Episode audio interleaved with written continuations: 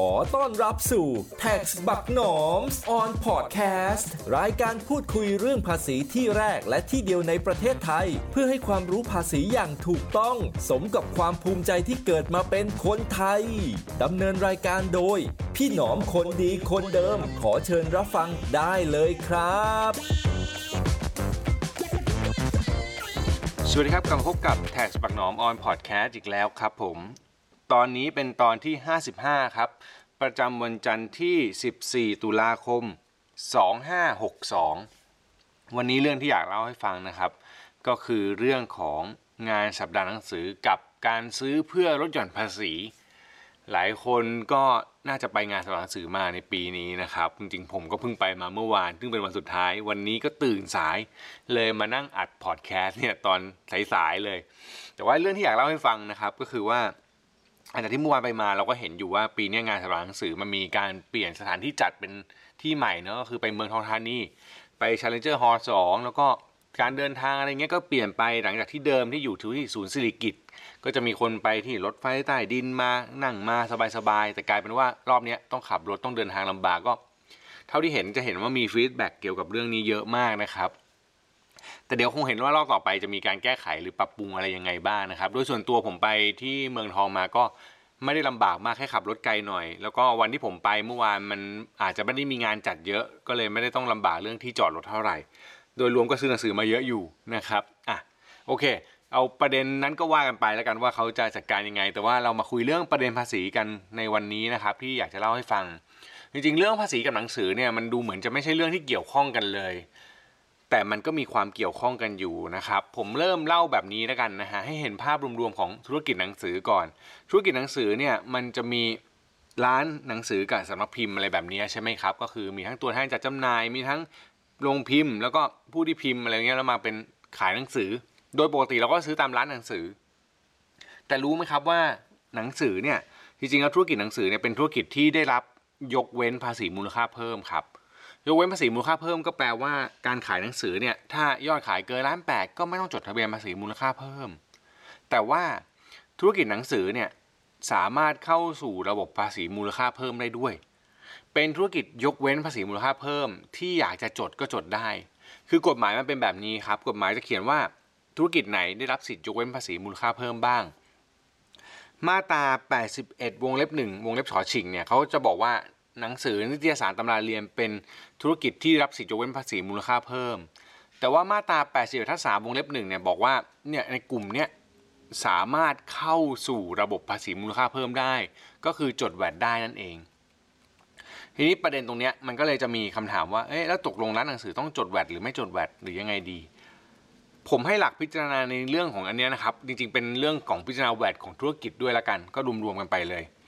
การพิจารณามันจะอยู่ที่ตรงนี้ครับก็คือว่าเวลาจะเข้าสู่ไอภาษีมูลค่าเพิ่มเนี่ยหรือว่าจะจดแวดเนี่ยมันควรจะเข้าเพราะอะไร หลักการมันจะอยู่ที่สองเรื่องนะครับ เรื่องแรกคือภาษีซื้อมีไหมภาษีซื้อคืออะไรก็คือเวลาไปซื้อสินค้าหรือรับบริการต่างๆมาเนี่ยเวลาเขาออกเอกสารให้เราเวลาเขาคิดเอกสารเราเนี่ยผู้ที่ขายให้เราเนี่ยคนคนขายที่ขายให้เราหรือคนที่ให้บริการเราเนี่ยเขาสามารถ ออกภาษีมูลค่าเพิ่ม หรือเก็บแวดเราหรือเปล่า คือถ้าเก็บแวดเนี่ยเวลาจ่ายไปมันจะมีส่วนหนึ่งที่เป็นแวดปนอยู่ใช่ไหมครับ ส่วนเนี้ยถ้าเราจดแวดเราจะได้สิทธิ์ขอคืนเรียกว่าภาษีซื้อ ยกตัวอย่างนี้ดีกว่า เอาให้มันเห็นภาพ สมมุติว่าร้านหนังสือแห่งหนึ่งนะครับ เดิมเขาซื้อหนังสือในราคา 107 บาท ซึ่ง 7 บาทเนี่ยเป็นราคาที่เป็นภาษีมูลค่าเพิ่มรวมอยู่ละ107ประกอบด้วย 100 ที่เป็นราคาหนังสือกับ 7 บาทที่เป็นภาษีมูลค่าเพิ่ม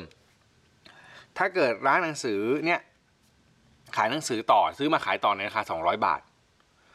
โดยที่ 200 บาทนี่ยังไม่รวมภาษีมูลค่าเพิ่ม สิ่งที่เกิดขึ้นมันจะเป็นแบบนี้ครับ คือถ้าเกิดร้านหนังสือเนี่ยไม่ได้จดทะเบียนภาษีมูลค่าเพิ่ม 200ลบ107 7 บาทตรงเนี้ยมันจะใช้ไม่ได้ ก็คือ 7 บาทจะกลายเป็นต้นทุน ดังนั้นกำไรมันจะเหลือแค่ 200ลบ107 แบบเมื่อกี้คือ 93 บาท แต่ถ้าจดทะเบียนภาษีมูลค่าเพิ่มแล้วเนี่ย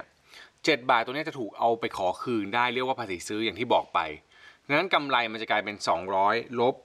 100 เท่ากับกำไรจะเพิ่มขึ้นมาเป็น 100 บาท ก็คือไม่ต้องเสีย 7 บาทตรงนั้นไปเพราะ 7 บาทเอาไปขอคืนได้ แต่เมื่อจดภาษีมูลค่าเพิ่มครับ สิ่งที่ต้องคิดต่อคือ ทันทีที่คุณจดทะเบียนภาษีมูลค่าเพิ่มแล้วเนี่ยยอดขาย 200 เมื่อกี้ของร้านหนังสือเนี่ยมันจะขาย 200 เหมือนเดิมก็ได้ หรือไม่ก็ควรจะต้องบวกภาษีมูลค่าเพิ่มเข้าไป นั่นคือเขาเรียกว่าภาษีขาย 200เนี่ยถ้าบวกภาษีมูลค่าเพิ่มเข้าไปก็คือบวกอีก7%ก็คือต้องบวก 14 บาท 200บวก14 เป็น 214 บาท สิ่งที่เกิดขึ้นก็คือกำไรยังเท่าเดิมนะครับคือ 200ลบ100 แต่ภาษีมูลค่าเพิ่มที่ออกไปเนื่อเป็นภาษีขาย 14 บาทเนี่ยจะต้องเอาไปหักกับ 7 บาทเมื่อกี้แล้วเหลือ 7 บาทส่วนต่างตรงเนี้ยไปส่งสรรพากรแต่ทีนี้ประเด็นมันก็เกิดขึ้นว่า 200บวก14 บาทเนี่ยมันกลายเป็น 214 ถูกไหม คนมาซื้อของเนี่ยต้องจ่ายแพงขึ้น ในราคา 214 บาท คนที่มาซื้อตรงเนี้ยยอมไหม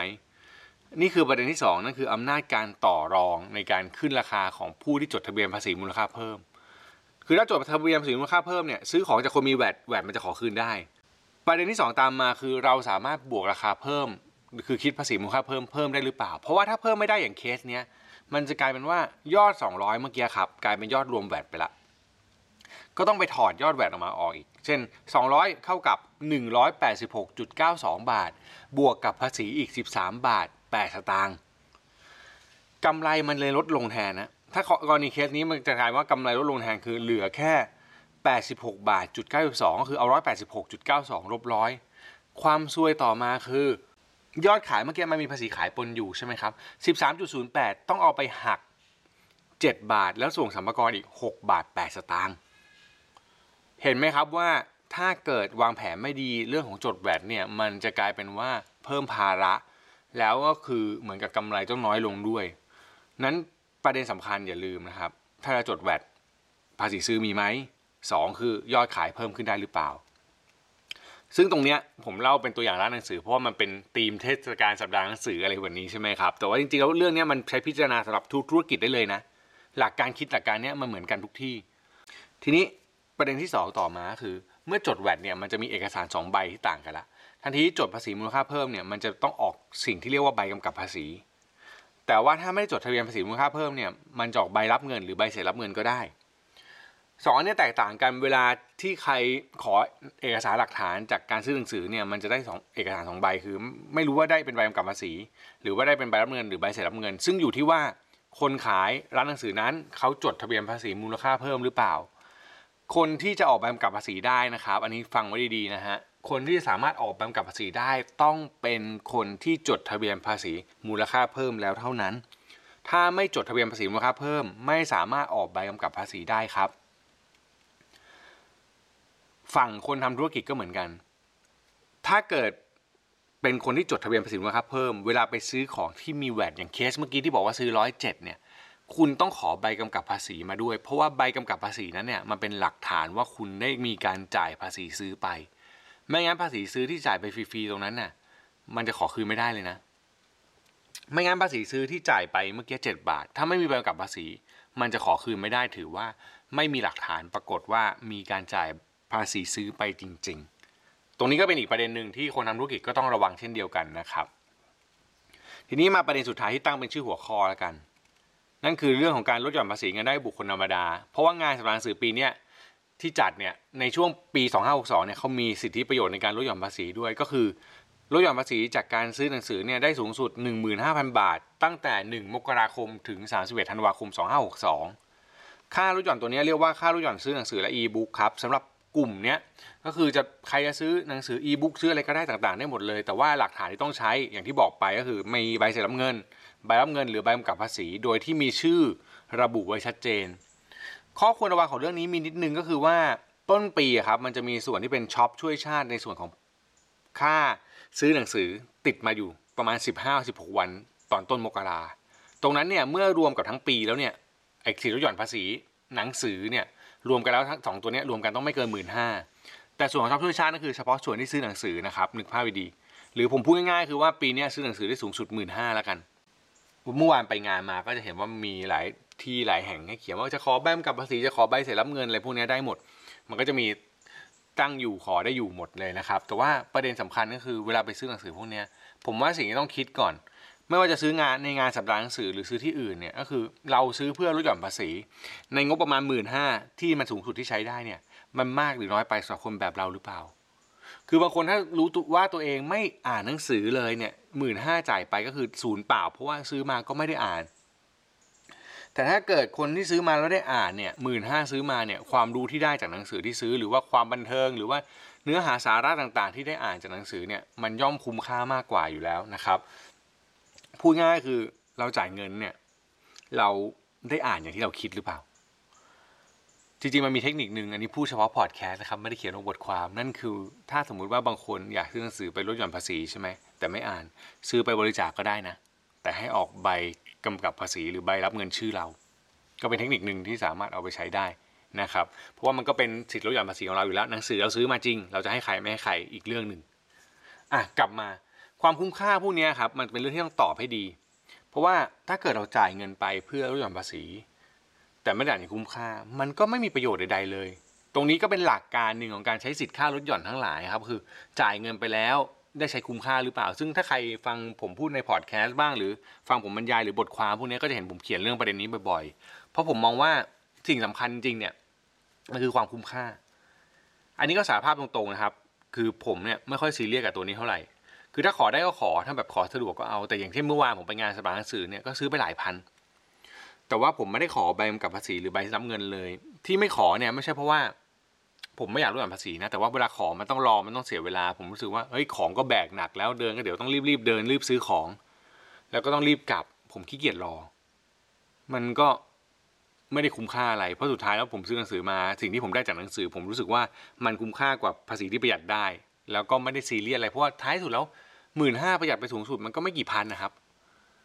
อันนี้ไม่ได้พูดแบบคนรวยนะ แต่ว่าบางทีแล้วผมรู้สึกว่าขี้เกียจเสียเวลาอะไรพวกนี้แล้วก็จริง ๆ ต้องพูดแบบนี้ด้วยว่าผมมีการซื้อหนังสือแล้วมีการขอพวกนี้เรื่อย ๆ อยู่แล้วก็คือถ้าซื้อออนไลน์ซื้ออะไรพวกนี้ถ้ามันขอแบบสะดวกผมก็ขอมา แล้วก็เก็บซึ่งโดยจำนวนเงินโดยอะไรพวกนี้ผมว่าผมใช้พอแล้วแหละในการลดหย่อนภาษี ตรงนี้ก็ให้เห็นนะครับว่าจริงๆแล้วตัวคนสอนภาษีอย่างผมเองจริงบางทีเรื่องพวกนี้ผมก็ยังไม่ซีเรียสเลย ผมรู้สึกว่ามันเป็นประเด็นที่เรา ต้องคิดให้ดีเรื่องการใช้เงิน ให้มันคุ้มค่า